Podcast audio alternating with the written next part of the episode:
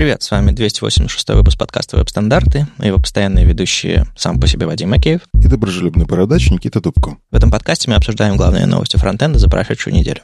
Читайте новости в Твиттере, ВКонтакте, в Фейсбуке или в Телеграме, где есть уютный чатик сообщества. Веб-стандарты выходят при поддержке HTML Academy, и вы тоже можете нас поддержать на Патреоне. Все ссылки в описании. Сегодня у нас в гостях прям в студии София Валитова. Привет. И очень давно хотелось позвать тебя из-за твоей кипучей деятельности, которую ты развела а, про CSS и, и около него, и спецификации, и все остальное. Но давай по порядку. Кто ты, что ты? Всем привет. Меня зовут София Валитова. Я работаю ВКонтакте в команде инфраструктуры фронтенда, и я сама себя называю CSS-инженером. Это смело, потому что, э, как скажем, мне кажется, в нашем сообществе принято считать JS э, крутым, а CSS не очень. Тем интереснее выглядит твое название, твой блог и вообще твоя деятельность. В двух словах, почему ты решила назвать себя CSS-инженером и, и в какой момент? Потому что мне с самого начала, когда я начала три года назад заниматься фронтендом, мне больше нравилось верстать, чем писать JavaScript. Uh-huh. Я открыла спецификацию по CSS раньше, чем написала первую строчку о JavaScript. Ну и потом под давлением сообщества и мысли о том, что фронтендер — это лучше, чем верстальщик, я довольно много раз пыталась научиться хорошо писать на React, ну и, в общем, стать фронтендером, но потом я поняла, что мне это совсем не интересно, и еще я поняла, что я не могу себя назвать верстальщиком, потому что я знаю, как работать работает CSS в тонкостях, но при этом не так часто его использую, чтобы говорить, что я умею им пользоваться. Мне кажется, в этом лежит какая-то дорога к тому, чтобы писать спецификации и реализации в браузерах, но это так. У меня гипотеза. есть такая надежда. Да, вот это вот как, как раз интересно. Ну ладно, мы сегодня решили поговорить, как обычно, про новости недели и, может быть, немножко еще про твой блог, твой интерес к спецификациям, потому что, ну, это редко, удивительно и интересно. Плюс еще немножко про ВКонтакте, где ты собственно, интерфейс разрабатываешь, как у вас это устроено, что там интересного происходит сейчас. А, но давайте, как обычно, начнем с событий. Ребята из X5, большого ритейлера, который еще IT занимается, делают X5 Frontend Meetup. Он пройдет 1 июля в офлайне, и ребята там расскажут про всякие фронтендерские штуки.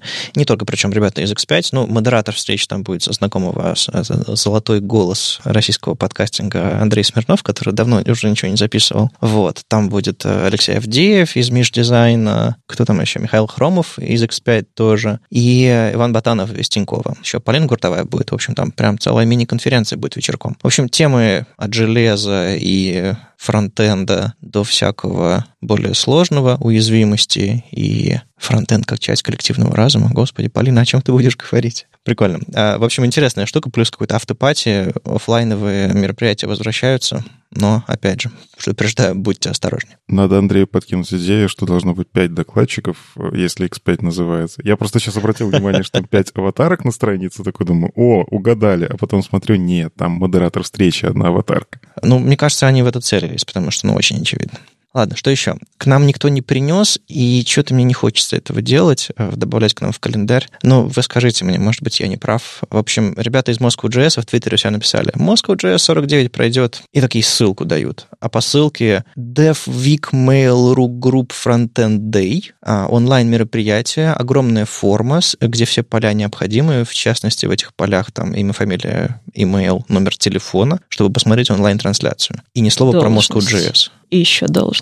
И еще должность, безусловно. Слава богу, что ИНН не нужно вписывать. И я смотрю на это, и у меня есть ощущение, что это не знаю, кто, кто-то сожрал э, Moscow.js и оставил от него только рожки до ножки и ссылку на, на Mail.ru Group. Я, я злой или, или так на самом деле случилось? Ну, кажется, тут история еще про то, что все-таки это комьюнити, и все-таки это комьюнити с большой историей. Э, мы не знаем всех нюансов, почему uh-huh. так и так далее. Но ну, это полезно все-таки. Поэтому я бы в календарь добавил. А уже ребята пускай сами решают, кто хочет это смотреть, кто не хочет. Да, грустно, когда это заходит за формы от конкретной компании, где, блин, require'ят телефон. Вы серьезно? Плюс у меня телефон не российский. И у меня, то есть, вообще проблема. Мне все равно не дозвониться. Комьюнити нужна поддержка. Иногда для того, чтобы сделать офлайн, ты сам отлично знаешь, нужны спонсоры, нужна поддержка в виде компании.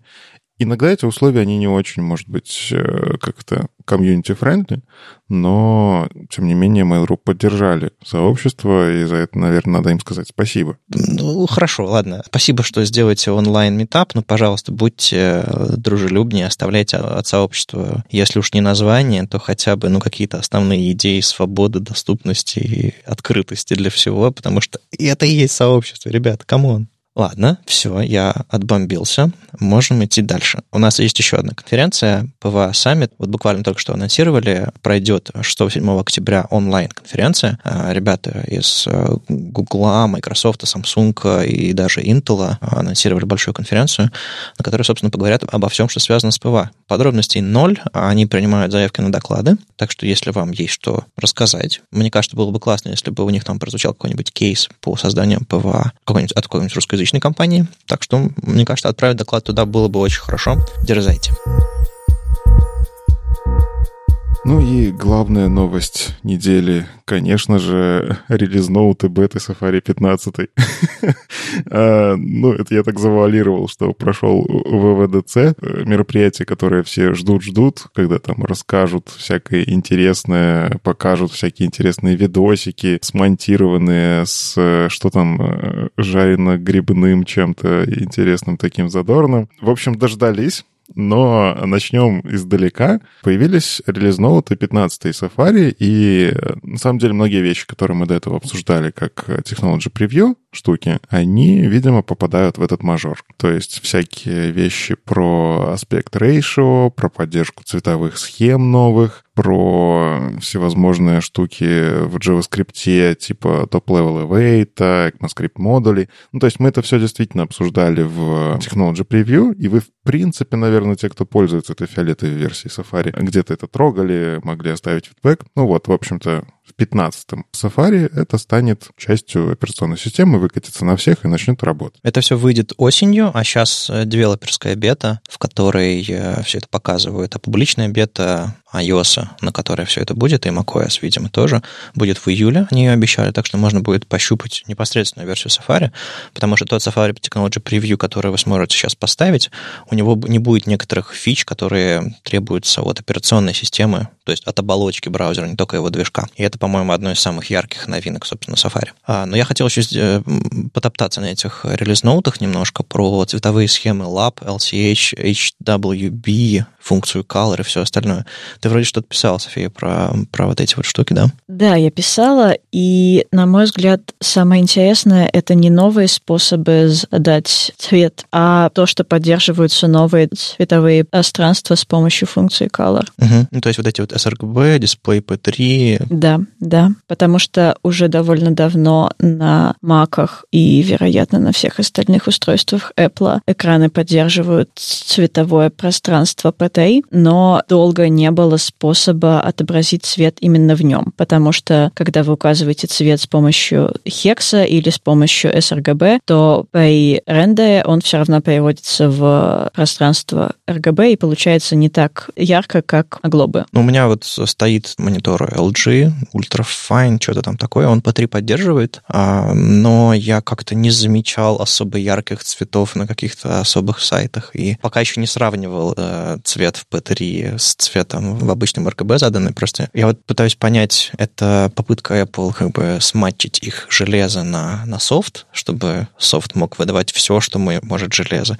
Или это на самом деле какая-то суперпотребность. Мне очень, очень напоминает ситуацию, когда вот только ретина появилась, вышел первый MacBook 15-дюймовый с ретиной, я через месяц его купил, и мне кажется, я был единственным человеком в моем окружении, у кого был ретиновый экран. Все такие, а зачем это нужно? А кому это нужно? У нас все, все и так работает. А я ходил, доклады читал. В общем, это был мой самый дорогой доклад, кстати. Пришлось ноутбук купить для него. А, а вот с этим что-то делать? Это все действительно востребовано нужно? Дизайнеры рисуют в этих новых схемах. Им нужны такие крутые цвета, вот не пойму. Честно говоря, я не знаю, в чем сейчас рисуют наши дизайнеры, но я пытаюсь уговорить их попробовать внедрить для Safari новые цвета, чтобы, например, порадовать пользователей гораздо больше большей контрастностью.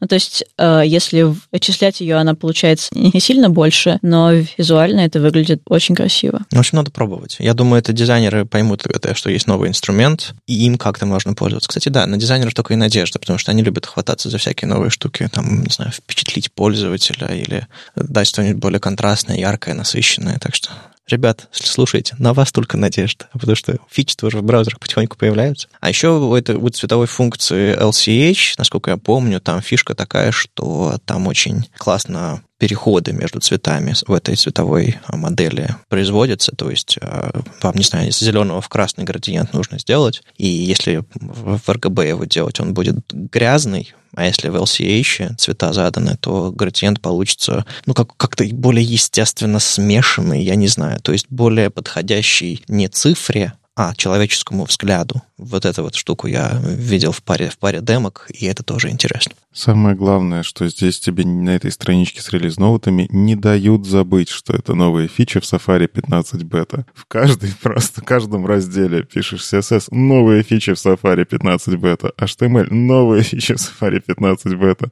Понятно, что у них где-то, видимо, автоматика это собирает, но, боже, это так... Я даже не знаю, это, наверное, в какой-то мере прекрасно. Просто ты не забудешь никогда, что это 15-я Safari, и она бета. На самом деле, самая классная штука про этот релиз ноут, самая главная фича, которая в нем есть, это то, что он вышел в день, в час, когда релиз был сделан.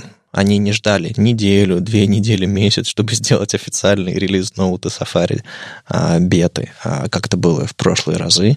Они просто взяли, опубликовали сразу, то есть подготовились. Это, это фантастически круто. Также есть еще какое-то количество видео, которые они опубликовали а, у себя по следам завершившегося уже конференции ВВДЦ, то есть у них там был киноут в понедельник, и всю неделю они публиковали видео, то есть это все не вживую было предзаписано, но тем не менее, они на неделю раз, размазали все эти анонсы. Так вот, а, было несколько хороших видео. У них в, в блоге вышел сборник релиз-ноутов и всех этих видео вместе. Они там перечислили, вы можете посмотреть на все эти видео. Но если выделять самые интересные, а, мне понравилось видео Design for Safari 15. Там, собственно, Джен Симмонс появляется, которую мы давненько не видели после того, как она устроилась на работу в, в Apple. А ее не было видно. И очень интересно сравнить те видео, которые она снимала дома для Mozilla, там типа года два назад, и те видео, которые она сейчас снимает в студии э, Apple э, со всеми ее там коллегами и так далее. В общем, она рассказала подробнее про некоторые вещи, про дизайнерскую сторону, скажем так, э, новинок. Подробно рассказала про то, что в новой версии Safari есть такой полупрозрачный title bar, который просвечивает сайт под ним по сути. И сам title пытается залиться тем цветом, основным цветом, который есть у вашего сайта. Если вы ничего в своем коде не указали специального, он попытается понять не просто какой у вас фон, фон у body, чтобы залить, собственно, title bar в Safari и на macOS, и на iOS, и на iPadOS. Он попытается догадаться, какой самый топовый элемент максимально заливает все цветом и взять цвет оттуда. То есть, если у вас, допустим, зеленая шапка, у вас будет зеленый title бар. Но если черный фон и зеленая шапка, наверное, он постарается при, приклеиться к шапке. То есть, вот, вот такая вот эвристика. Но если вы хотите полный контроль, если, не знаю, у вас большая зеленая шапка, а сверху, не знаю, а, желтая линеечка, чтобы ваша шапка не, случайно не залилась желтой линеечкой, ну или как там Safari попытается догадаться. Собственно, есть а, стандарт из HTML-спецификации мета-теги, не которые Apple придумал а, на пути, чтобы сделать красиво, как они делали раньше. А, Mask Icon кто-нибудь помнит? Было такое недоразумение, которое они придумали на ходу. Так вот, в этот раз они из спеки взяли theme color, и, собственно, вы можете указать метод theme color, непосредственно хексом указать цвет. Более того, вы можете продублировать этот метод тег и с помощью атрибута media сказать, что prefers mode, и, в общем, вы можете для темной и светлой схемы указать разные заливки вашей шапки, и, соответственно, они будут переключаться вместе с переключением светлой или темной темы в операционной системе или в браузере. Это очень круто. Они, по-моему, первыми поддержали этот атрибут на этом элементе. А, насколько я знаю, из существующих браузеров только, по-моему, браузер Vivaldi, по крайней мере, сто лет назад умел это делать, перекрашивать таб текущего сайта в на основе theme color. Я не знаю, умеет ли он это до сих пор, но, в общем, такой интересный факт. Safari сделал это не первый. Но фича крутая, а, и сайты в итоге стилизуются лучше видно по вкладочке, что это за сайт, потому что фабоконка, она маленькая, а вот э, фон сайта как-то лучше о нем говорит. По-моему, классная штука. На самом деле история про то, что пытается подстроиться табик под э, контент, она далеко не у Safari началась у первых. Как бы если... На самом деле, вот ты говоришь у Вивальди, у Вивальди Яндекс браузер тоже умеет такое. Че уж тут. Я ждал реплики от, от индексоида. Well, actually. А, нет, на самом деле история про то, что мне, мне сама по себе нравится история, во-первых, что у тебя браузер подстраивается под то, что ты смотришь в данный момент, потому что, ну, действительно, ты смотришь на экран, и у тебя сверху какая-то пипяка, которая всегда выглядит одинаково, занимает это место, и, ну, хочется ж место это полезно использовать, да? А, и когда она просто становится того цвета, который контент сайта, это все органично органично. То есть пипяка все еще на месте, она все еще там, но при этом она уже органично встраивается в сайт, она как часть сайта выглядит, и это, это клевый опыт, который на самом деле многие браузеры действительно и приложения, которые под браузер адаптируются, тот же самый а, Facebook, я насколько помню, так э, вот их встроенный э, WebView, который у них открывается, они тоже с этим игрались. Uh-huh. А, то есть это старые эксперименты, которые много-много где были, но вот сейчас это становится частью системы, причем стандартизированной, то есть классно, что они действительно решили пойти по правильному пути с точки зрения веб-платформы,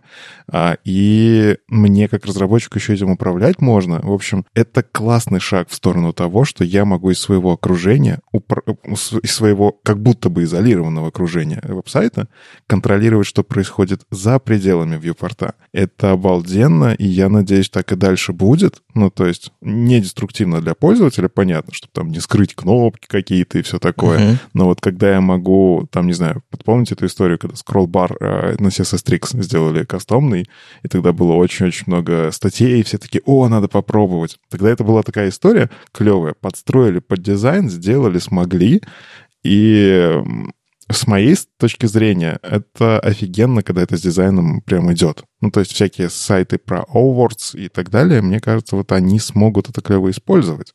То есть уже есть в интернете, там в Твиттере клевые примерчики публиковали, когда это все подстраивается там под э, выбор пользователя, это что же вау-эффект. Ну, то есть для там продаж. Ну, короче, это очень крутая штука. И здорово, что они это прям вот сделали правильно. Более того, я сижу, пишу новость про этот э, релиз, и вижу, что в нашем чатике подкастерском Андрей Мелехов уже себе поставил на iPad эту бету. Я говорю, Андрей, пересними скриншот, пожалуйста, сайта веб-стандартов. Я сейчас быстренько закину туда метатег э, с э, theme color. Я деплою, через секунду Андрей присылает скриншот, и выходит новость. Очень удобно, что у кого-то есть девелопер бета. Вот, так что мы себе на сайт кинули какую-то нелепую немножко зеленую шапку в обновленном Safari. Но, тем не менее, что еще интересно, что они по умолчанию ищут еще и э, веб-манифест. Это такой JSON-файл, который для PWA вообще ну, скажем, его сделали сам, как само по себе такое решение, но его активно используют в мире прогрессивных веб-приложений, а, в мире, в котором Apple как будто бы ничего не знает и не делает, но иногда поглядывает. Короче, если у вас на сайте нет ничего специального, но есть манифест, в котором есть uh, theme color ключ. Safari сходит в этот манифест, узнает theme color и возьмет его тоже. Uh, но если потом обнаружит uh, HTML тег, мета theme color, он предпочтет его. То есть приоритет у именно мета тега. Не знаю, хорошо это или плохо, но у этого есть причина, потому что на уровне веб-манифеста пока нельзя предпочтение пользователя учитывать. И уже в репозитории манифеста уже обсуждается, и кажется, все договорились, что будет новая группа, новый ключ, новая группа user preferences, и там можно будет, допустим, при prefers color scheme dark или light иметь разный theme, theme color, в общем, формат веб-манифеста будет развиваться, чтобы учесть эту возможность. Но пока Safari смотрит на один цвет, но если у вас более подробно описано в HTML, предпочитает HTML. Тоже, в общем-то, хорошо. Я еще хотела сказать, что когда я говорила про цвета, я неправильно употребила некоторые термины. Цветовое пространство — это некоторое множество цветов и система координат в нем. А то, что называется PTI, это цветовой охват монитора, то есть mm-hmm. тот спектр цветов, которые он может отобразить. Я очень э, идентична по поводу употребления терминов. Я, я все равно тебя понял, что ты имела в виду. ну, то есть... Ты да, понял, термины. но я зануда. Еще большая фича, которую они анонсировали, и тут я тоже могу порекомендовать видео Meet Safari Web Extensions on iOS, собственно, где они представляют новую модель расширений. Они внедрили расширение на iOS и на iPadOS. То есть у них впервые в мобильных браузерах будут расширения. Раньше они даже не пытались, а теперь они внедрили ту самую модель веб-расширений, которая когда-то была придумана в Chrome, потом унаследована еще в, в Firefox, и теперь она вот работает в Safari на десктопе и будет работать в Safari на мобильных. Что самое интересное, а, чтобы эти расширения заработали в Safari на iOS, вы не идете в App Store какой-нибудь, не знаю, в вебе и ставите себе расширение, еще что-то такое. Вы должны написать нативное приложение в App Store, в Xcode, скомпилировать его, залить в App Store, промодерировать, и только тогда вы сможете установить себе расширение для Safari на iOS. В общем, они сделали все очень странно и неправильно, и это не, не только... Они не сейчас это придумали, эту модель они использовали до сих пор. То есть в Safari на десктопе сейчас расширение можно поставить только из приложения, которое идет через App Store, которое тоже модерируется. То есть это не сейчас происходит, но была легкая надежда, что они все-таки выберут другой путь, но нет. То есть чтобы а, сделать себе любимым расширение, поставить его в, в браузер, которым пользуешься каждый день, нужно покупать сертификат разработчика, идти через процесс модерации и так далее, так далее, так далее. То есть у меня есть пяток расширений, которые я написал сам для себя. Ничего подобного в браузере Safari я сделать не могу. Они все-таки целятся в бизнес, целятся в модерацию, целятся вот в эти свои обычные дела. Ну, это, конечно, минус для вот таких вот домашних э, и для себя расширений, но плюс для бизнеса. У бизнеса, в принципе, появится возможность сделать расширение для браузера Safari, ну, слава богу. То есть иногда, чтобы там, не знаю, перевести страницу или закинуть ее в какой-нибудь свой task менеджер или, не знаю, что-нибудь, не знаю, какие-нибудь заметки на странице оставить. Иногда, ну, удобно иметь расширение и на мобильном браузере, то есть, ну, на, на iPadOS и iOS. Так что это, в принципе, большой плюс если у вас уже есть нативное приложение на iOS, ну, у вас вопросов нет, вы туда встроите а, расширение для Safari. Класс. Но они, к сожалению, покрывают не весь список use cases, а, не все поле, потому что всякие вот инди-мелочи, которые разработчики делают для себя, например, и для, для своего сообщества, они, конечно же, таким образом, ну, вряд ли расцветут на iOS. Более того, и в этом месте я их страшно, со страшной силой поддерживаю, они что сделали? Какой доступ к страницам получает расширение, которое вы сейчас установили в свой браузер? Полнейшее. Вообще все. Куки, там типа с контент страницы, история, там еще фоновый процесс висит на всех сайтах причем. И модель расширений сейчас в браузерах в духе раннего веба когда все IP работали по HTTP, без проблем, все было можно, и браузеры даже не пытались ограничить общение разных контекстов друг с другом, там корсов не было, и, ну, вот это все, ранний веб. Так вот, тот самый Дикий Запад творится сейчас в расширениях. И Safari выбрал другой подход. Прежде чем расширение устанавливается, точнее, когда оно устанавливается, оно показывает вам диалог, в котором вы разрешаете либо на некоторое время, либо на длительное время а, доступ к определенным данным, и только для текущего сайта, на котором она запросила эти данные. Ну, короче, там все сильно ограничено, но, кажется, это имеет смысл, и, возможно, другие браузеры последуют этой практике. Потому что сейчас расширение особенно когда их перекупают у разработчиков и начинают э, вместе с функциональностью этого расширения еще инжектить вам скрипты, которые всякую воруют и убивают, эта модель не очень хорошая. Так что спасибо Apple за это, но они, конечно, отобрали у нас кусочек use case для расширений тоже. Есть видео, посмотрите, как там, собственно, собрать это расширение, как оно работает, чем оно отличается на десктопе от мобильного. Вполне подробно и хорошо. Ну, погоди, вот все-таки про расширение ты немножечко загнул. Я действительно согласен с тем, что доступов много, и ты их получаешь немножечко как пользователь. Как это? Ну, ты акцептишь, когда устанавливаешь все, все что тебе предлаг... предлагает это расширение, ты как бы... Да, он даже не предлагает, он просто говорит, я поставилась, привет. Сейчас я имею доступ ко всем твоим данным в скобочках маленькими буквами. Не-не-не, погоди. Во-первых, для некоторых штук он все еще тебе попапчик-то попросит. То есть, если какая-то штука ну, да. использует какие-то опишки, там нет такого, что он без разрешения это сделает. Во-вторых, у модель у Firefox, Chrome и всех Chrome-подобных браузеров, она немножечко про то, что есть модерация, премодерация расширений, и там действительно ну, ты не можешь выбрать все-все-все просто потому, что ты это хочешь. Тебе, скорее всего, модерация скажет, э, и это даже, по-моему, делает искусственный интеллект, там, как-то он просто по коду ходит, и иногда неправильно срабатывает, то есть люди действительно, им нужна эта api они там, искусственно говорят, интеллект говорит, нет, тебе это не надо. То есть там сложный процесс модерации, и ты должен доказать, что тебе эта штука нужна, что ты должен там ходить в куки и так далее. То есть я даже не знаю, что удобнее. То есть, с одной стороны, действительно, кажется, тот же самый Safari Extension делает клево, что он предупреждает пользователя, это очевидно для пользователя, что кто-то куда-то полез, э, начал там, не знаю, зачем-то мои куки смотреть, э, перехватывать запросы. Мне клево, что обо мне, наверное, Apple заботится с такой точки зрения. Но, с другой стороны, интересно, как у них будет с модерацией. То есть, раз есть такая штука, может, тогда модерация не нужна, и пускай себе спрашивает. А у Chrome того же самого очень жесткая модерация. Ну, то есть, те, кто разрабатывают расширение, они делятся тем, что не так уж и просто в этот магазин попасть. Слушай, ну ты разве читаешь все эти условия? Условия пользовательские. Ты разве смотришь на тебе показывает список. Мы будем использовать список из этих 20 API. Ты что, идешь по каждому, идешь на MDN и узнаешь, что это API э, дает и что он трекает? Нет, конечно. Ты попал в точку. Я иногда это делаю. ну, то есть это не, не я не репрезентативен, как есть этот мем про индексоидов. Короче, модели обе имеют право на существование. Их бы классно вот э, соединить, то есть, uh-huh. если бы действительно Chrome начал показывать такие какие-то попапчики, это польза для пользователя. А, но, не знаю, то, что ты говоришь, что такое Дикий Запад, я с тобой не совсем в этом плане согласен. Ну, мне, мне кажется, что расширения сначала выросли, потом их начали регулировать на, на этапе манифеста. Эм, в расширениях тоже есть такое понятие, как манифест. Зарегулировали настолько, насколько могли, но все равно там есть э, большое количество дыр и вседозволенностей, которые, ну, для которых которые просто принципиально важны расширением типа AdBlock, например. Без, без такой вседозволенности это расширение не, не может нормально блочить. Тут война. С одной стороны, хочется больше возможностей, с другой стороны, не хочется отдать всю свою жизнь этому расширению, как только оно попросит.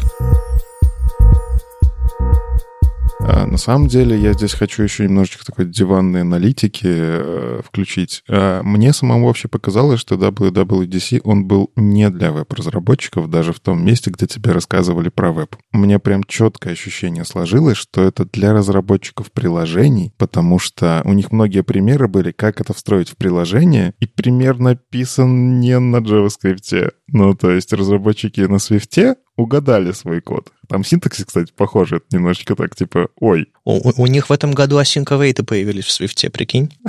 Так вот, и вот ты, ты смотришь такой, а какой-то странный у вас JavaScript, какие-то интересные возможности. Но синтаксически он действительно похож, да? Да, и я просто понял, что я здесь просто не целевая аудитория Apple. Они показывают нативным разработчикам, как делать их нативные расширения доступными для веба. Они в том числе в примерах, где, например, они так рьяно рассказывали про Grid Inspector. А, типа, смотрите, какая крутая штука. Я могу нажать правой кнопкой мыши. Inspect элемент. Вау! Я такой смотрю, типа, серьезно? Это нужно рассказывать на WWDC? Но, видимо, для нативных разработчиков это действительно штука, которая им нужна. Ну, то есть для них, если им продать эту историю, они же в том числе используют WebView активно. И это, кстати, отличный способ, как одновременно делать и нативно, и не нативно для веба, да? Для них это очень клевые вещи. Они, условно, вот вставляют тот самый WebView. Единственный способ нормально его дебажить — это тот же самый Safari. И там появляется Grid Inspector. Для них классно показать, как это работает. Просто, ну, я немножечко про Grid Inspector смотрел с фейспалмом, потому что они рассказывали то, что Firefox сделал очень давно.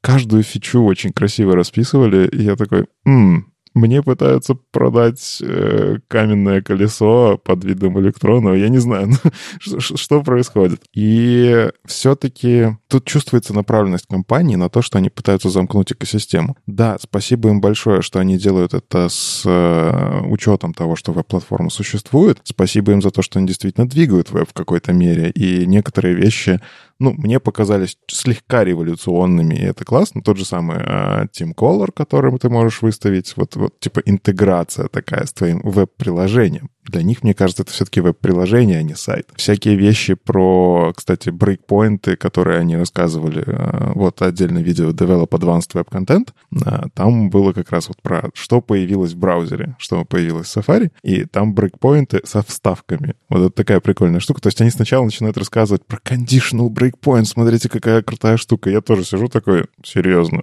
Ну, здравствуйте, в 2021 году. Но они потом добавляют, а здесь, на самом деле, в этот брейкпоинт вы еще можете что-то выполнить в этот момент. И я такой, о, а вот это уже интересно. То есть они хоть что-то все-таки добавили. И, кстати, это фича, которую я почему-то захотел, когда я смотрел. Ну, типа, прикольно вставлять какой-то обработчик во время выполнения брейкпоинта, а, используя там еще опишечки в контексте. Короче, я уже жду, когда на других браузерах я хочу такую фишку. Но у меня еще было ощущение, что где-то не договорились. Был пример с аудитами. Мы тоже это как-то в подкасте обсуждали, что вот эта история, что ты можешь запустить какой-то набор тестов а, прям в браузере. Но это мы уже пару лет этой штуки, мне кажется. Да, она старая, но они в этот раз показали, что есть появился редактор этой истории. То есть, видимо, вот тот встроенный редактор, который есть для кода в Safari, он теперь будет доступен еще и как редактор вот этих самых скриптов. Потому что раньше это просто невыносимый формат, там JSON, который экранированный JavaScript, минифицированный, стрёмный, просто невозможный. Ну, то есть я пытался этим пользоваться, это, это жуть. И вот в примере с аудитом э, там показывают accessibility пример, где инженер такой, смотрите, у нас есть картинка, у которой нет подписи, давайте исправим. И вставляет атрибут title. Я в этот момент такой, просто в параллельном докладе Джон Симмонс рассказывает, что правильный способ это вставлять атрибут alt. То есть где-то у них там коммуникация сломалась, и он вставляет атрибут title и говорит, наш тест проходит. И я такой сижу, божечки, кошечки. Но я тоже поржал сегодня утром над тем, что они э, пишут э, HTML без доктайпа и э, э значение C-свойства with пишут без пикселей, и у них работает, хотя не должно, потому что Quirks Mode и так далее. То есть уровень их знаний понимание веба кажется такой добавочно-остаточный какой-то. Э, ну, видимо, так же, как я Swift понимаю, так же они с вебом.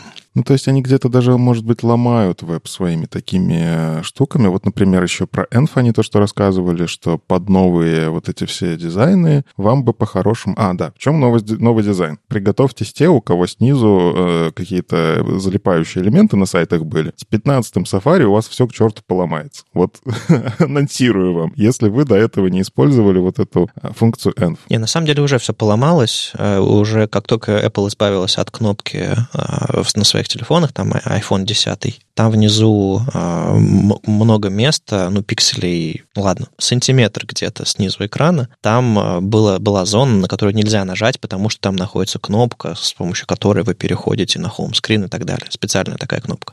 И уже я до сих пор, не знаю, два года или, сколько там лет прошло с 10-го айфона, э, я до сих пор на многих сайтах не могу попасть в какие-то элементы, потому что они не используют, не отталкиваются от низа экрана, когда позиционируют что-то снизу. Так что, ну, сайт сайты как были сломаны с тех пор, так они сейчас сломаются еще сильнее, потому что... Значительно сильнее. А, Safari сделали очень удобно для пользователей. На самом деле это то, чего я давно жду от всех браузеров, это то, что URL, поле ввода URL перейдет вниз. Опять же, э, без всякой рекламы, но а, Яндекс браузер мобильный сделал так уже давно. И это офигенная штука. А, кстати, по-моему, Opera тоже где-то подтягивала такие вещи. И Firefox, последний мобильный. Э, ну, были настройки в браузерах сто лет назад, чтобы можно было таб-бар, а, ну, то есть реально лет 7 назад в опере на андроиде можно было табы перекидывать вниз. Что сейчас там творится, я не знаю. Ну, в общем, теперь вот эта история про то, что URL переехал вниз, это действительно удобно пользователям. Это действительно этим, кажется, будет удобно пользоваться, но эта штука рисуется поверх вашего сайта снизу. И если у вас были залипающие элементы, а, некоторые просто тоже давно поняли, это полезная область, чтобы туда, не знаю, кнопку корзины разместить. Половина, блин, магазинов использует там кнопку корзины.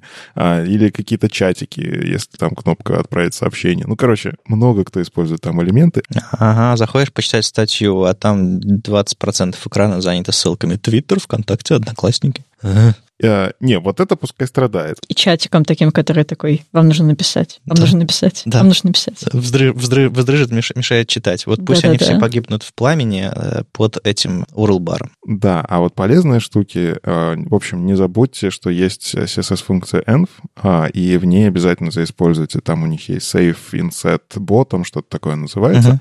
Uh-huh. Она позволит вам поместить, ну, то есть автоматически на уровне операционной системы будет разруливаться, что внизу что-то находится, Эта штука, она просто скрываемая. Она, когда скрывается, этот safe inside bottom, он становится ноль, условно. Ну, или вот как раз вот та область под э, вот эту скрытую кнопку ios -овскую. А когда она появляется, она увеличивается. То есть у вас плавненько анимация это все поднимется. Ну, короче, еще они, э, дизайнеров ваших напрягите. Apple в очередной раз решили сломать веб для разработчиков. В том числе, кстати, и для пользователей частично, но они верят, что они делают это ради благого дела. Короче, ну, вот у меня такие смешанные ощущения. Да, они молодцы, да, делают что-то клевое, но вот как-то параллельно тащат за собой слона, который размахивает э, лапками, что-то вот такое. Мне кажется, разработчикам нужно периодически напоминать, встряхивать их, говорить, ребят, если вы у себя сузили окошко до 640 пикселей или там 480 пикселей на десктопе, это не, это не дает вам ощущения мобильного интерфейса вообще никак. Если вы не тестируете свой продукт на реальном устройстве, куда вы тыкаете толстыми пальцами на, на маленький экран. А если у вас нет слабой мобильной сети, э, и если вы не понимаете, как устроены вообще интерфейсы на iOS или Android, ну, вы не разрабатываете мобильный сайт. Вы просто отдаете и такой, типа, перекрестились, и типа, ну, вдруг заработает. Вот что вы делаете. А нужно, черт побери, тестировать.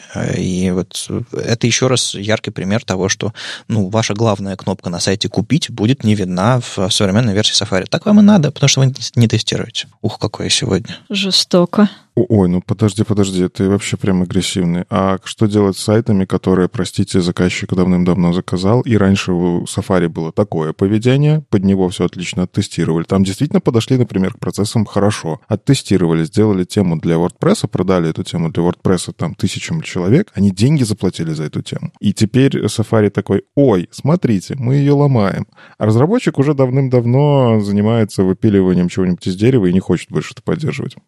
Ну, допустим. Что тут делать? Ладно, хорошо, ты прав, тут не крыть нечем. Сайты, на которых этот плюсик был написан, которые существуют, ну, допустим, какой-нибудь, знаю, материал дизайн классический, этот плюсик, добавить, позвонить, еще что-то такое, ну, прям паттерн, который они рекламировали. Да, это, конечно, засада. Ну, что, иногда приходится сломать э, пару стульев, чтобы сделать что-то новое. Смелое движение. Это как они, это как, знаешь, headphone джек убрать из телефона. It takes courage, как они говорят.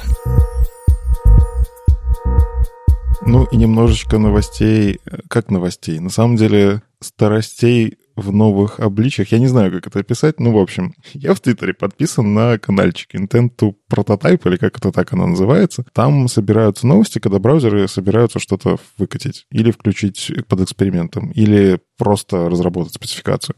Очень полезно, чтобы быть в курсе, чего происходит. И там проскочила история про то, что э, ребята из Mozilla такие, знаете, а мы собираемся сделать CSS-переменную, которая состоит просто из DSDash, ну, если вы не знали, вы можете создать CSS переменную dash-dash, и все. Dash-dash, двоеточие и ее значение. Dash-dash — это тире-тире, дефис-дефис, или как вы это называете? Минус-минус еще. Вот. Они собираются сделать его зарезервированным кастомным свойством, то есть оно станет невалидным, если вы его используете для чего-то своего. И оказалось, там целая прям детективная история, если посмотреть. Во-первых, действительно по спецификации уже достаточно ну, относительно давно, ладно. Не так, что прям изначально так это было задумано, но относительно давно в черновиках прописано, что Dash это действительно зарезервированное имя свойства. А они решили, зафиксировали, все, но все браузеры при этом поддерживают его как обычное свойство, не зарезервированное, они его отлично разрабатывают. Причем там, по-моему, у Табаткинса есть какие-то планы на этот dash-dash из разряда dash-dash это должно быть имя для всех свойств одновременно. Ну, то есть у вас, например, есть в CSS возможность э, all, двоеточие, там, не знаю, inherit. Никогда так не делайте, но вы можете так сделать. Как сломать одной строчкой весь интерфейс, да.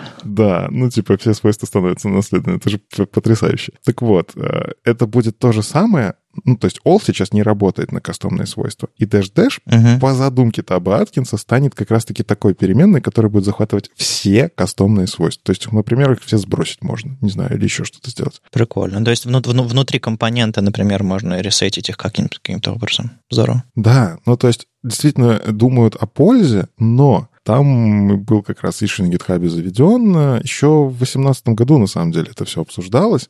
А, я даже нашел э, комментарий от Ромы Дворнова. Еще в 2019 году, 30 июня, он приводит пример. Вы, конечно, ну, как бы правильно все обсуждаете, но некоторые люди уже давным-давно используют это переменную. Например, есть CSS Battle, известный многим, я думаю, Илья Стрельцин, который делает там, ну, типа все время в топ попадает. Он как раз рассказывал статье на CSS Live, как он использует этот хак. Он берет, использует вот эту переменную, состоящую только из двух дефисиков, для того, чтобы минифицировать код. И, ну, типа, CSS Battle тут, ну, типа, расстроится. У них просто перестанут эти примеры работать. Там люди уже привыкли к этому хаку ну, W3C — это не такое объединение «давайте все сломаем», как, как Apple. Они все-таки задумываются о совместимости веба, и Levi.ru действительно решила, а давайте-ка проверим, а действительно ли в вебе что-то сломается. И здесь клевая история, что существует веб-альманах, который э, каждый год из HTTP-архива собирает огромное количество данных. А, ну, HTTP-архив, нельзя сказать, что это весь интернет, но он хранит в себе очень много страниц. Илья Веру как раз в прошлом году писала статью про CSS, вот эту большую обзорную. А, я просто почему в курсе, потому что я сейчас занимаюсь переводом на русский этого всего, этого всего там прям очень много интересного. Так вот, э, она собрала вот те данные, которые она анализировала в прошлом году, и посмотрела, а действительно ли кто-то вообще использует Dash в продакшене. И оказалось, это был един-единственный сайт, который рассказывал про то, что так можно. То есть это пример был в э, коде, который встроен в, э, собственно, код этой страницы, что вот так можно, смотрите как. То есть, да, кажется, проблема была, ее, ну, теоретически придумали, CSS Battle будет страдать, простите, но в продакшн-коде никто действительно это не использовал, а обратная совместимость веба не ломается, и, в общем-то, Firefox по факту ничего не сломает, когда это сделает. Ну, только CSS Battle там перестанет работать. Вот. Вот такая детективная история. Это просто самое интересное, как бы, в чем тут новость? Если вы, в принципе, зад... во-первых, для кого-то будет новостью, что раньше можно было использовать CSS переменную а, в виде двух символов, а для кого-то будет новостью, что на нее есть планы, ну и э, детективная история мне самому была очень интересна. Это вот читаешь pull реквесты расследования, YQL запросы. Ух!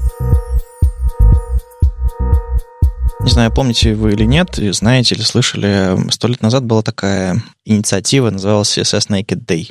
Это когда какого-то там апреля Дастин Диас стартовал. Это, о господи, когда я еще писал свой блог в интернете, а в апреле, по-моему, все разработчики отключали CSS-файл своих, у своих сайтов, и все такие, смотрите, такой немножко нудизм. Смотрите, какой классный у меня и семантичный HTML, что даже без стилей он классный и отличный.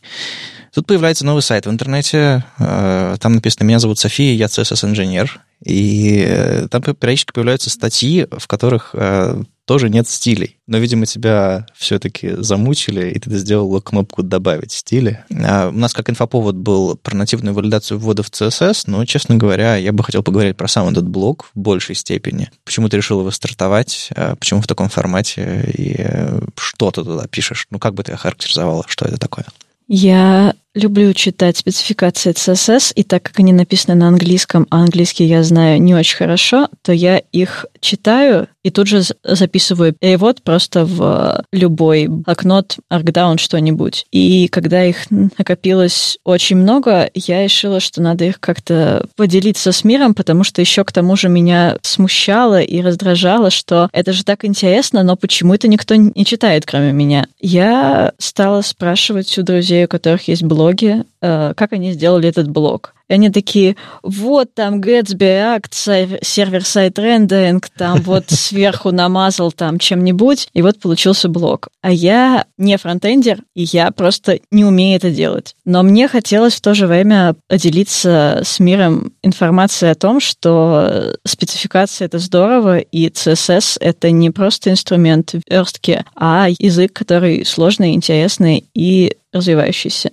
Потом я начала задумываться о том, что я не хочу использовать вообще никакие инструменты и просто написать HTML, CSS и JavaScript. Потом я начала задумываться о том, что если я буду писать CSS, то мне нужно будет придумывать дизайн. А это, во-первых, сложно. Во-вторых, если у тебя есть дизайн, то всегда кто-нибудь идет и скажет, что этот дизайн плохой, нужно сделать вот так. Поэтому я решила, что у меня вообще не будет дизайна, и тогда все поводы, о которых можно будет пойти и сказать, что что-то не так, это будет то, что у меня стилей вообще нет. Ну и, соответственно, я сделала блог просто на HTML. Там просто HTML лежит на GitHub, и через GitHub Pages он подключается к моему домену, и все. То есть вообще ни строчки сборки, никакой автоматизации, просто Ничего. как комит и Ничего. в интернет. Да, просто там сейчас что-то около шести файлов, плюс картинки для PayView. Там лежат четыре статьи, индекс HTML, который э, корень сайта, uh-huh. и стили, которые я добавила, там подключение системных шрифтов, немножко оформление кода, чтобы это выглядело чуть получше, но это я сделала после того, как в Твиттере и во всех остальных соцсетях и мессенджерах мне просто писали люди, что «А, мне очень интересно, но мне так сложно это читать, а я хочу». Поэтому я сделала в шапке кнопку, что если вам очень больно, вы можете можете отключить эти стили. И на самом деле самый простой способ э, справиться с такой болью это нажать режим для чтения. Мне кажется, он почти во всех браузерах есть. Честно говоря, я не знаю, где он в Chrome. Но да, я знаю про него, но я им ни разу не пользовалась. Ну вот я сейчас на, на лету нажал у себя в браузере Safari режим для чтения. Все очень неплохо. Вот у меня сейчас прямо перед тобой открыт э, Chrome, и я не знаю, где на него нажать. Но, мне кажется, в Chrome это на, на, где-то на, на уровне эксперимента или что-то типа того. А в Firefox и в Safari он прям встроен. Ну, это так, это не реклама. Ну, собственно, мой, э, мои стили выглядят примерно так же, как да, да, да, режим для чтения, только чуть-чуть с оформлением кода. Там еще подписывается язык этого кода, ну и всякое такое. Слушай, ну круто. Сама, сама затея очень прикольная, и ты такая, я буду делать по-своему. В, это, в этом, мне кажется, что-то что есть. А если вот перейти к тематике, ну вот тебе интересны CSS-спецификации, и э, ты о них просто пишешь. Это тоже такая позиция. Типа, я пишу о том, о чем мне интересно, если вам интересно, читайте, если нет, проходите мимо. Да. Тоже смело хорошо. Но как-то есть э, в сообществе какая-то штука, что типа, а кому это нужно? А какая практическая польза у этого всего? Вот ты узнаешь, что в языке CSS вот такой синтаксис э, формального описания свойств, деклараций, правил там, и всего остального. И для, не знаю, 99.999 и так далее разработчиков это довольно-таки бесполезная вещь. По крайней мере, разработчики так думают. А ты в кого-то целишься, или ты просто делишься тем, что тебе интересно, или все-таки в ответ говорили, что мне это пригодилось? Изначально, когда я начинала писать про такие кишки CSS, как Value Definition Syntaxis, mm. я писала это просто потому, что вау, как это классно. Я еще помню, как два года назад на Холле, еще когда это было офлайн, это было в Питере весной, а, поехал Андрей Ситник, и я с ним познакомилась, наконец-то, я очень этого хотела. Вот, я как-то мельком в разговоре с ним упомянула, что в CSS у значений свойств есть типы, причем они строгие довольно, и вот там есть формальный язык, и Ситник такой типа, вау, надо же, а я не знал. И меня это так удивило, что типа это же Ситник. Автор PostCSS, come on. Ну вот, и меня очень смутило, что даже Ситник, как такой пример для подражания, что ли, что он об этом не знает, хотя знаю я. И он тогда очень подтолкнул меня к тому, чтобы начать об этом писать. Угу. Вот. А так иногда приходят люди и говорят, что статья классная. Но вообще вот если говорить э, конкретно о статье про Value Definition Syntaxis, она написана с тем, чтобы люди узнали о том, что он есть, и заходя в спецификацию, они не смотрели на него как на что-то странное, я отсюда пойду почитаю статью лучше, угу. а смотрели на это как на то, что можно использовать и понять. На самом деле, когда Никита принес в новости эту статью, я ему сказал, слушай, а зачем об этом новость публиковать? Люди просто скажут, типа, что это, зачем это? Но я не помню, Никит, по-моему, ты меня уломал. Э, э, эта новость вышла, да? Ну, я просто взял ее опубликовал, что там уломать-то? А, ну да, все, все, все просто работает у нас в редакции из двух человек. Э, да, не, на самом деле история-то какая? А, вот ты просто, Вадим, сказал такую историю, что разработчики говорят, что кому это нужно, и у меня в этот момент такой, я что, не разработчик? Как так-то? Я бы сказал так, разработчики джуны, наверное, вот, копаться в том, что София у себя публикует, им это может быть еще не так близко. А разработчики, которые все-таки хотят разобраться, как работает не только JavaScript, а еще два важных куска, э, которые в браузере крутятся, я вообще все еще их считаю важнее, чем JavaScript. Вот эта история про то, что есть нативные штуки, есть потрясающе работающие вещи по спецификации, и про них мало кто говорит, вот, вот это грустненько. То есть э, как раз история про ту самую нативную валидацию в CSS, которую сегодня вот как инфоповод, а на самом же деле, как у нас обычно что делается, чтобы подключить какую-то валидацию, ищем плагин, ищем уже не jQuery, а какой-нибудь React. Даже у нас в чатике веб-стандартов периодически люди забегают такие, о, ребятушки, дайте-ка кто-нибудь библиотеку на Vue для того, чтобы сделать вот это, вот это, вот это. И приходят такие сторожилы интернета, такие говорят, а зачем тебе здесь Vue? Ну, типа, вот используй, есть вот такая штука. Вот есть, блин, CSS псевдокласс, используй его. То есть вот, вот такие вот моменты, когда разработчики разработчики, я сейчас в голове, как это, чтобы у вас тоже кавычки я рисую, вот представьте себе кавычки, разработчики, uh-huh. а, говорят, что достаточно для всего JavaScript, у меня немножечко бомбит. И история про тот самый Value Definition Syntax, он про то, чтобы читать, уметь спецификации. Мне кажется, большая проблема вообще молодого фронтенд разработчика, который входит в профессию, ему нужно уметь читать документацию. Документация к фреймворкам, она пишется часто людьми, такими специальными техническими писателями, которые чуть ли не целую историю из этого кода сделают. То есть ты читаешь, там еще пример, это оформлено в виде интерактивной игры и так далее, если там что-то маркетинговое замешано. И тебе интересно даже разобраться, как написать на ангуляре прикольную игру. Ну, типа, ты пишешь игру на ангуляре. Это же мечта со школы, да? И в то же самое время ты открываешь спецификацию CSS и такой, ой, тут просто на том, как читать CSS, можно уже сломать себе ногу.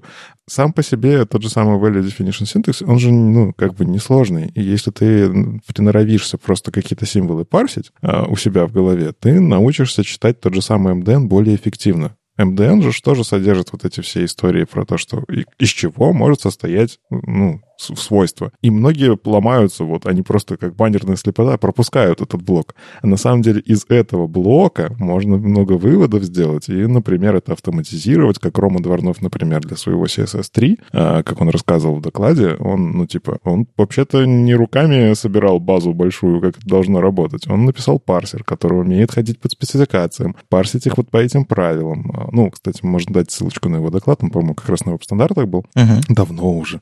Вот.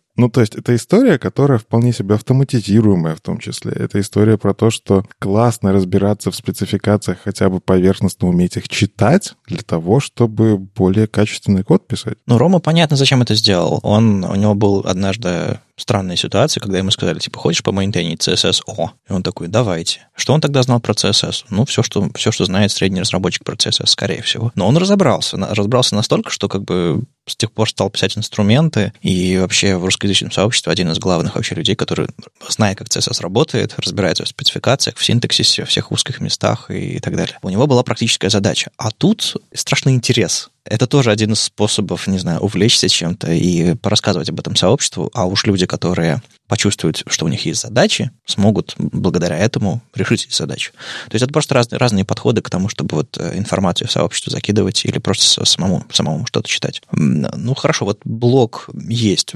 Ты куда-нибудь хочешь его развивать или просто, типа, статьи идут, идут, не идут, не идут, там, не знаю. Мы как-то про RSS говорили в Твиттере. Собираешься ли добавить что-то или уже добавила? Я же уже добавила А, уже RSS. добавила, да-да-да. Вот это хорошо. То есть...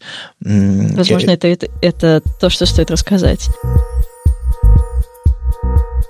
Сначала. Как-то я опубликовала в Твиттере статью, и ко мне пришел Вадим, кажется, в Твиттере, просто в Apple, и сказал, а вот был бы RSS. Я так отвечаю, что, ну, вообще-то я не умею, но вот я разберусь. Вадим мне скидывает какую-то ссылку на инструмент какой-то для сборки RSS. Я такая, ну, что-то сложно вообще, мне не нравится. И отвечаю ему, что, ну, да, я потом разберусь. Потом я увидела, а, что на веб-стандартах был создан список RSS, русскоязычных инди-блогов или даже не русскоязычных вообще инди-блогов. Просто всякого инди, да. Да, и поняла, что RSS все-таки нужен. Пошла, посмотрела, как пишется RSS, и написала RSS руками, потому что я не умею использовать инструменты, и пока что у меня не было ситуации, когда мне нужно было действительно его использовать. Поэтому я просто написала RSS руками и в Твиттере опубликовала новость, что теперь у меня есть RSS. Вот э, сказал, что его нельзя писать руками, но я это сделала. Ну как, э, что значит нельзя? Все можно, пока это работает и задачу выполняет. Просто а суть RSS в том, что ты, по сути, переупаковываешь твой контент. Ты отдаешь свой контент в браузер в HTML, а потом его же отдаешь в XML. И, по сути, твой контент должен быть в двух разных документах, и в .html, и в .xml. И вот копирование контента между этими местами, оно собственно, руками делать сложновато. Вот так обычно RSS работает. Это нужно в том случае, если ты собираешься предоставлять в RSS фид всю свою статью, а я как бы пощу туда анонс о, том, что, о том, что у меня есть статья, mm-hmm. а, какую-нибудь как картиночку оттуда и ссылку, что типа идите в мой блог, читайте эту статью, она классная. Есть разные подходы. Например, вот у нас есть RSS для, и для подкаста, и для статей на сайте веб-стандартов. И мы отдаем туда весь контент, Фиды тяжеленькие, толстенькие, но зато, если ты уж скачал фид, ты получаешь всю статью и можешь читать себе в своем RSS-ридере, как тебе удобно. И RSS-ридеры прикладывают собственные стили поверх. Так что человеку прям супер комфортно, все статьи выглядят одинаково и хорошо. А, я к тому, что сам подход отдавать в RSS целиком статью считается правильным, но он требует автоматизации, требует сборки. То есть я, я не выкручиваю тебе руки, чтобы типа, ну-ка добавь содержимое всей статьи. Я просто говорю, что есть разные подходы, и в целом люди, увлеченные RSS, предпочитают, когда вся статья там, чтобы не нужно было переходить на сайт, причем некоторые RSS-ридеры прям парсят RSS, кэшируют, даже в офлайне можешь почитать. Я в целом думаю это сделать, просто еще не дошли руки. Но я сомневаюсь, что я буду использовать какой-нибудь инструмент. Я скорее это напишу даже не на JS, а на Bash, потому что Bash, я знаю, возможно, лучше, чем JS. Я его использую часто. Bash скрипт для генерации RSS. Вот это, вот это будет интересно. Мне кажется, это тоже заслуживает отдельной статьи. Возможно. Потому что, знаете, знаете, ребята, я как э, годы идут, мы все обложились JS-инструментами, чтобы решать наши задачи, но нет-нет, да нужно написать какой-нибудь Bash скрипт постоянно. Я еще могу сказать, что не так давно мы переписали в ВК сборку с галпа на Bash скрипты, ну, то есть на make, на самом деле. Ага. И она сильно ускорилась. Я на самом деле немножко завидую Софии. Я просто слышу, Вадим какой-то переусложнятор, потому что у него стокгольмский синдром к инструментам. ну, то есть... Чего? Я прихожу ко всем и говорю, зачем вам React в блоге? Я ж сам лудит. Мы с Вадимом просто две стороны. Типа, у меня вообще ничего нет, а у Вадима... Хоть что-то. Хоть что-то, да, есть. Да, я согласен, но вот здесь очень прикольная история. Мне для того, чтобы что-то поправить в своем блоге, мне пришлось настроить кучу автоматизаций. То есть, да, сейчас у меня это очень удобно, я в одном Markdown файле что-то трогаю, и у меня автоматически все пересобирается, RSS, там деплоится на Netlify, Netlify обновляет сервис-воркеры. Я вот уже это говорю, и мне уже, уже больно, потому что у Софии из коробки это все просто работает. Она правит один файл, просто его пушит, и оно абсолютно точно так же уже передеплоено, там сервис-воркеры не нужны, потому что работает браузерный кэш, который просто как надо обновиться. Короче, там все работает из коробки. Единственное, что вот там в Твиттере придут люди, которые скажут, ой, у тебя стили какие-то. Кстати, стили адаптивные. Но все равно же зависть берет. Ну, то есть, э, суть блога. Нужно опубликовать контент. Вот он, контент в чист чистейшем виде. Ничего ему не мешает он абсолютно адаптивный. Я просто когда-то в докладе, по-моему, про ссылку, я как раз вставлял пример первого сайта в интернете, которого до сих пор в интернете лежит и работает. И работает потрясающе, адаптивно, в нем все, размеры шрифтов правильные. Он просто сверстан семантично. Это вот идеальный пример. Сверстаешь по семантике, везде все хорошо. А, и вот появляется сайт, который придерживается этой же концепции.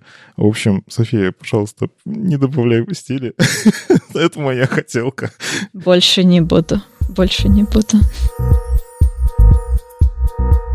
Раз уж мы заговорили про ВКонтакте, и ты там делаешь интерфейсы, можешь в двух словах рассказать, какого рода код ты там пишешь и чем ты там занимаешься? Я уже полтора года занимаюсь версткой ВК в команде инфраструктуры фронтенда. Соответственно, я занимаюсь версткой не отдельных разделов, а в целом всего сайта. Например, э, недавно, если вы пользуетесь ВК, возможно, вы видели, что у нас обновилась шапка. Она была синяя, стала белая. Вот, в частности, это была моя задача. По большей части я занимаюсь сражением с Legacy. У нас очень много Legacy, очень-очень много Legacy. Ну, не, ну чем дольше сайт существует, тем больше у него легаси.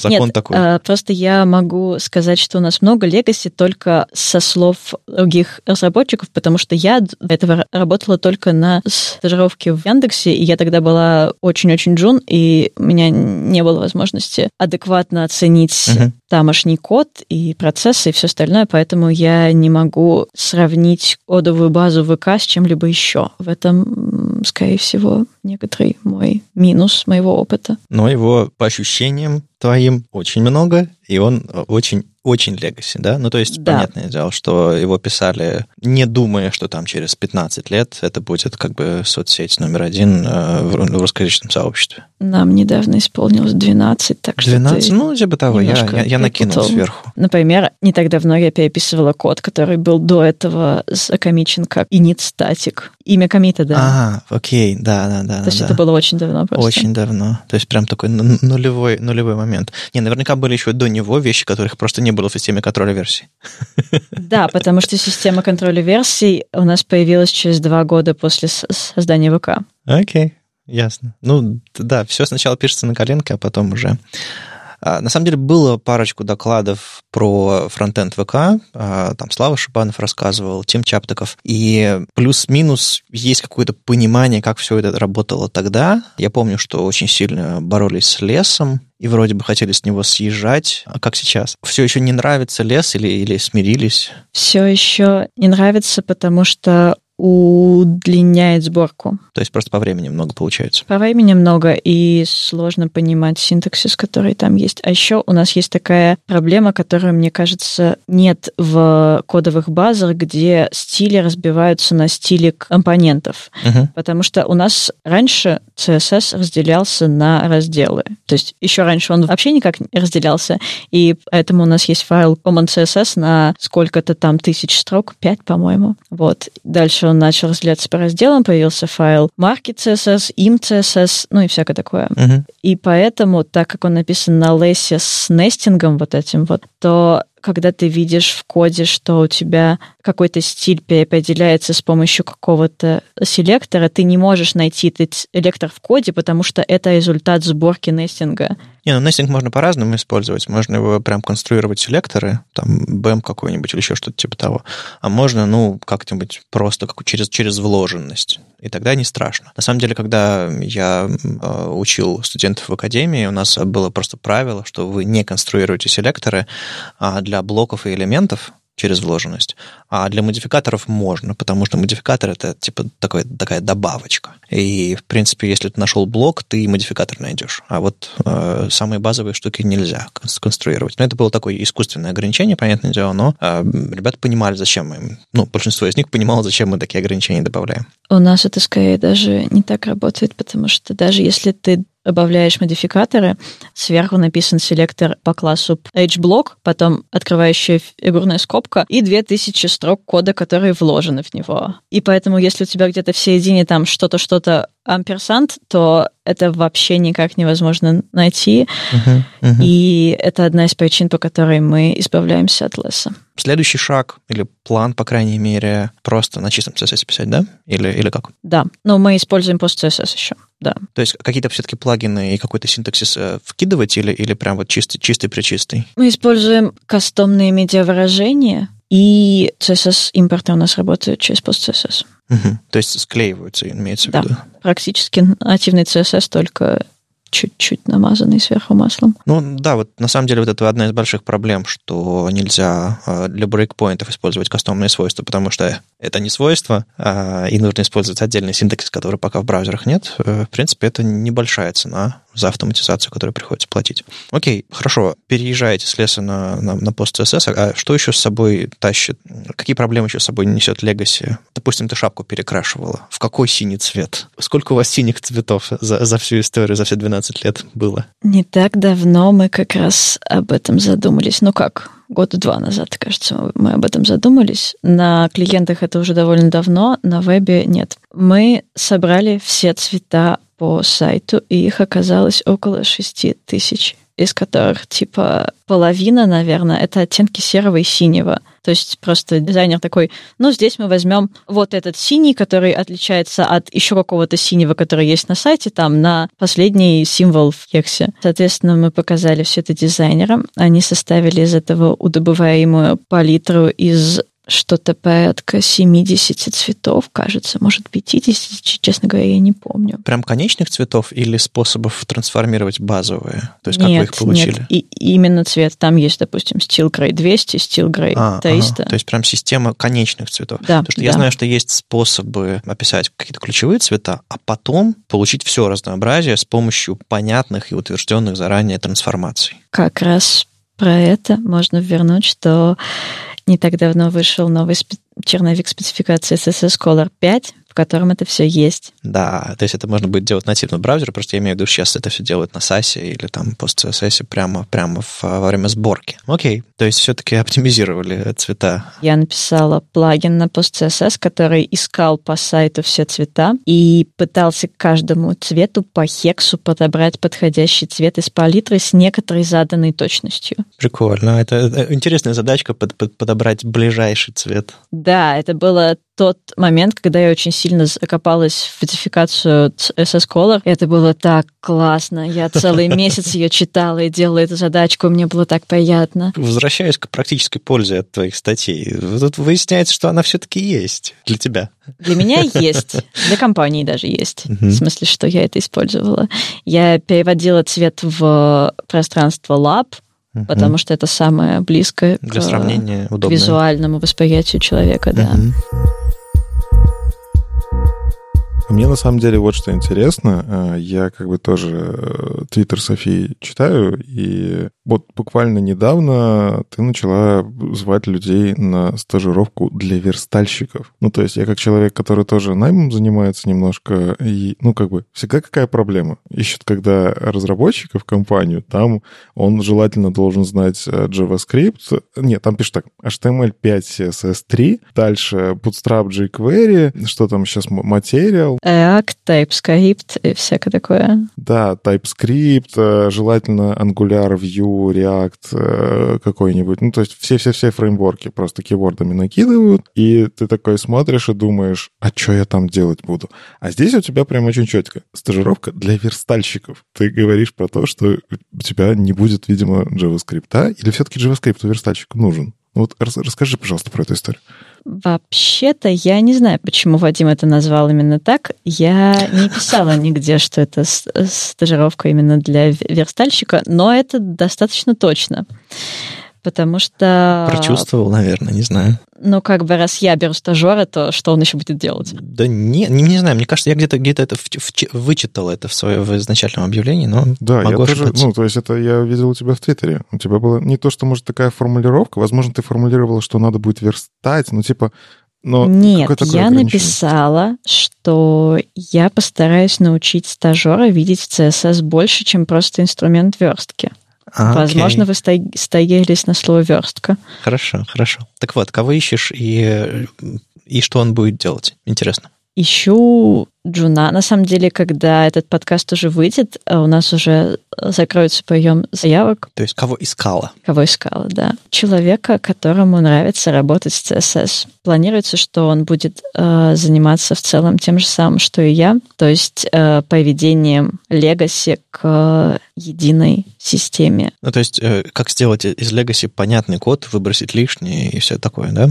На самом деле это две разные задачи о том, как сделать mm. Legacy CSS понятным для разработчика и о том, чтобы сделать, чтобы он хорошо и консистентно выглядел для пользователя. Потому что вот та же самая задача про ограниченный набор цветов на сайте, она больше для пользователя, чем для разработчика, потому что для разработчика это просто набор CSS переменных и линтер, который будет бить его рукам, когда он не будет их использовать. А для пользователя это выглядит так, что у него все синие стали одинаковые, и это просто визуально очень приятно. Честно говоря, не знаю, поймет ли пользователь разницу между хекс-цветом, у которого там, не знаю, полпроцента разницы по В некоторых схеме. местах это было довольно сильно ну, я заметно. допускаю, да, но а вот для разработчика иметь понятное место, куда он может обратиться, если ему нужно что-то покрасить, а не просто типа скопировать соседний цвет и надеяться, что это тот самый синий. А, ну, тут можно спорить, что это, знаете, как а, а, пользователи, не знаю, это вы заменили шрифт на сайте на какой-то крутейший, заплатили сегодня кучу денег, а пользователь такой, типа... А, То же думаю, самое. Да, я, я думал, это был Times или Arial, а вы хватаетесь за голову. Мы столько денег вложили в разработку этого шрифта.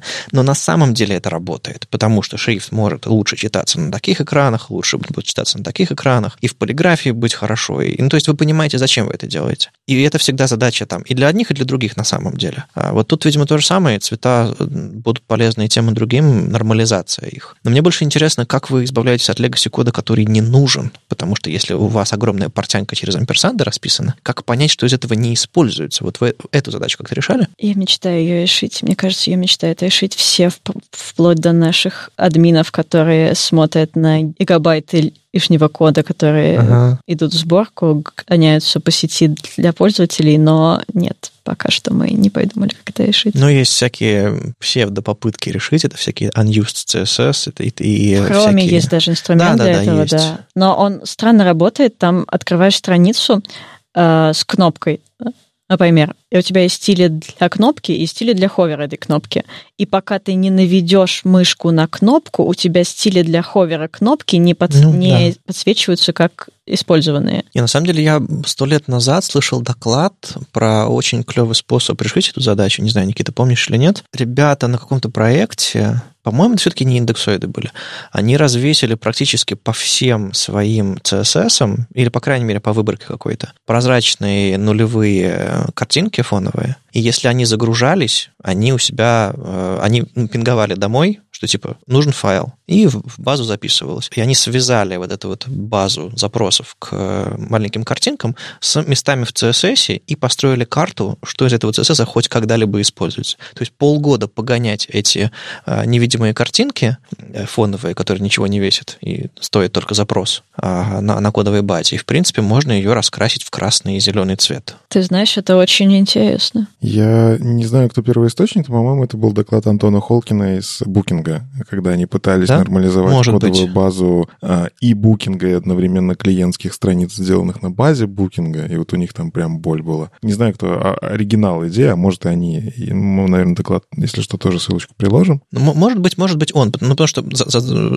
решение очень прикольное, то есть ты не пытаешься анализировать страницы, парсить, парсить стили, вот это все, ты просто как бы сидишь и ждешь, какими страницами твоего сайта люди пользуются, какой там код есть, какой CSS на него матчится, загружается, используется. И админы в этот момент на сайте немножечко пытаются за сердечко, потому что раньше у тебя сайт, который грузился у миллиона пользователей, делал миллион запросов, а теперь у тебя на каждый CSS-селектор дергается картинка. Ну, ты представляешь? Можно отдать это на 1% пользователей и периодически перекидывать это 1% на разные группы. Ну, то есть я думаю. Ну да, бета-тестирование, все дела, но это такой способ, он э, интересный, но очень аккуратно. Согласуйте это с вашей инфраструктурой, потому что ребятки там, наверное, схватятся за сердечко, как только вы зарелизите такое. Да, а еще звучит, э, выглядит как, как будто кто-то пытается взломать что-то или там прощупать бэк какими-то запросами. Ну, то есть ух, опасно выглядит. Но, но решение, мне кажется. Но опять же, его нужно писать прям вот абсолютно велосипед, э, потому что ничего готового такого нет. Ну, насколько я знаю. Хочу рассказать о том, что наша цветовая палитра лежит на GitHub в репозитории компании ВКонтакте. То есть и прям публичный? Прям публичный, Кром. да. Класс. Соответственно, это залог того, что у меня на GitHub есть зеленые клеточки. Очень приятно. До того, как веб-разработчики, то есть я стала с этим работать, почему-то клиентские разработчики сквозь пальцы смотрели на то, что иногда дизайнеры ошибаются в синтаксисе хекса, который там, ну, там э, JSON-файл, где написано имя цвета и через двоеточие хекс.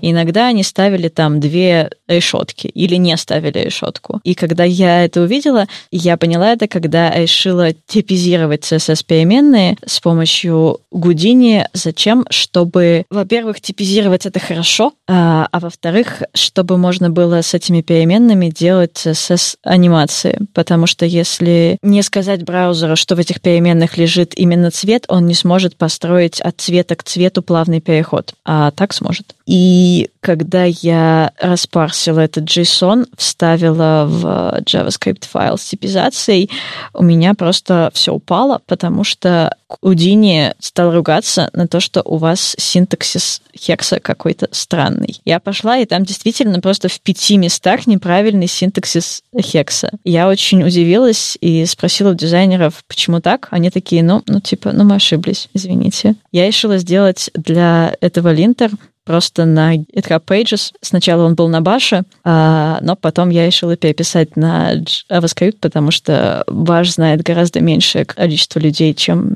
JS, и так удобнее. Потом туда добавился еще линтер для другого нашего набора цветов. У нас есть два набора цветов. Один — это имя цвета и hex. Допустим, Steel Gray, hex, я не помню. Вот. И второй набор цветов, который называется у нас семантический классической схемой токенов. Это когда написано, что ссылка должна быть покрашена в цвет text link. Угу. То есть То это есть, дополнительный набор связей. Да, что токен с именем text link обращается на уровень ниже к цвету акцент, который обращается к какому-то хексу. Сейчас мы в основном, я в основном, занимаюсь внедрением этой семантической схемы токенов на сайт.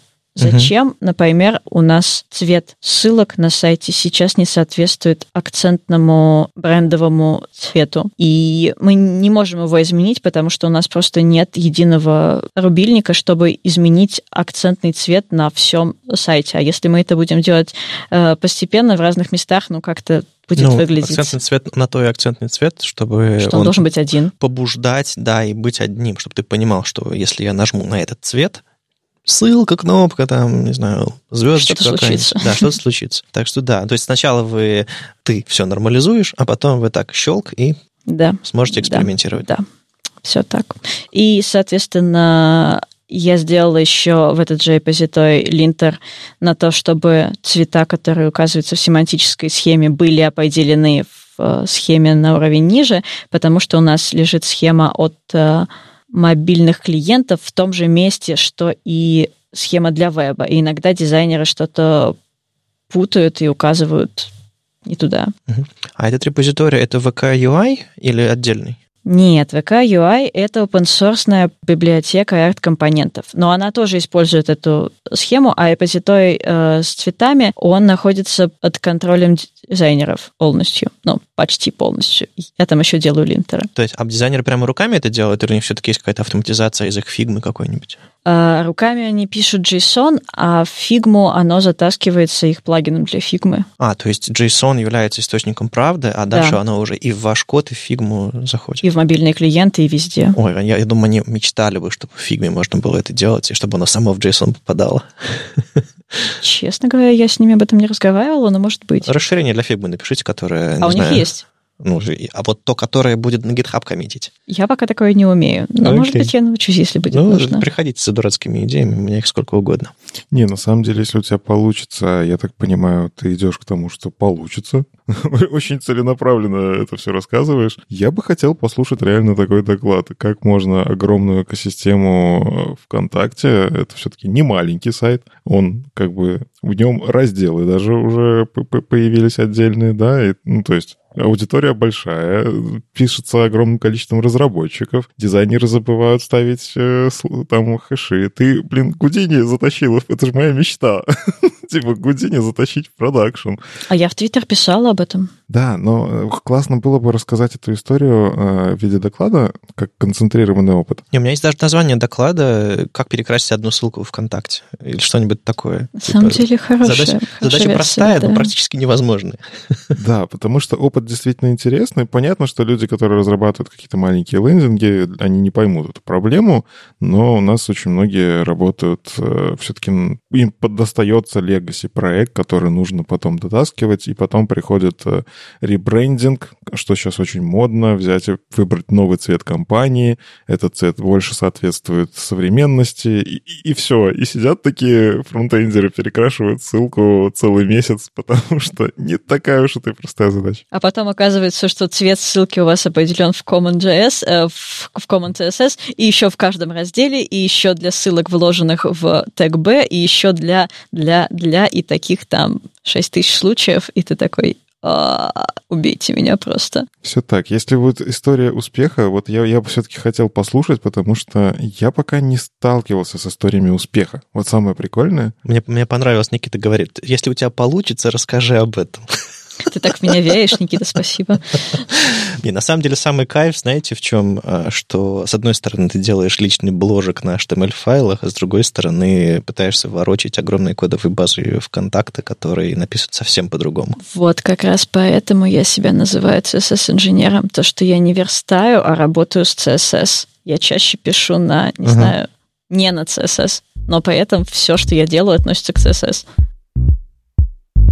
С вами был 286 выпуск подкаста «Веб-стандарты» и его постоянные ведущие сам по себе Вадим Макеев и доброжелюбный бородач Никита Дубко. Сегодня у нас в гостях была София Валитова из ВКонтакте. Спасибо, было дико интересно. Спасибо, я тоже была рада. Читайте спецификации. О, да. У вас просто нет другого выбора. Теперь вы знаете, зачем это и как это может пригодиться в вашей работе. А так, слушайте нас в любом приложении для подкастов, на YouTube, ВКонтакте, и не забывайте ставить оценки и писать отзывы. Это помогает нам продолжать. Приходите обсуждать этот выпуск в наш чат, а если вам нравится, что мы делаем, поддержите нас на Патреоне. Все ссылки в описании. Услышимся на следующей неделе. Пока. Пока. Пока.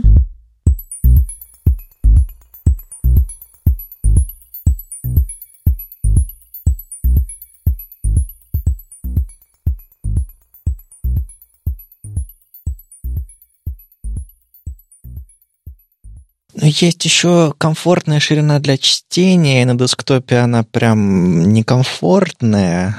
Ты про режим, когда стили включены или когда выключены? Когда выключены. Когда выключены, но, к сожалению, я ничего не могу с этим сделать. Ну как? Body style with 70 EM. Не слушай его, не слушай.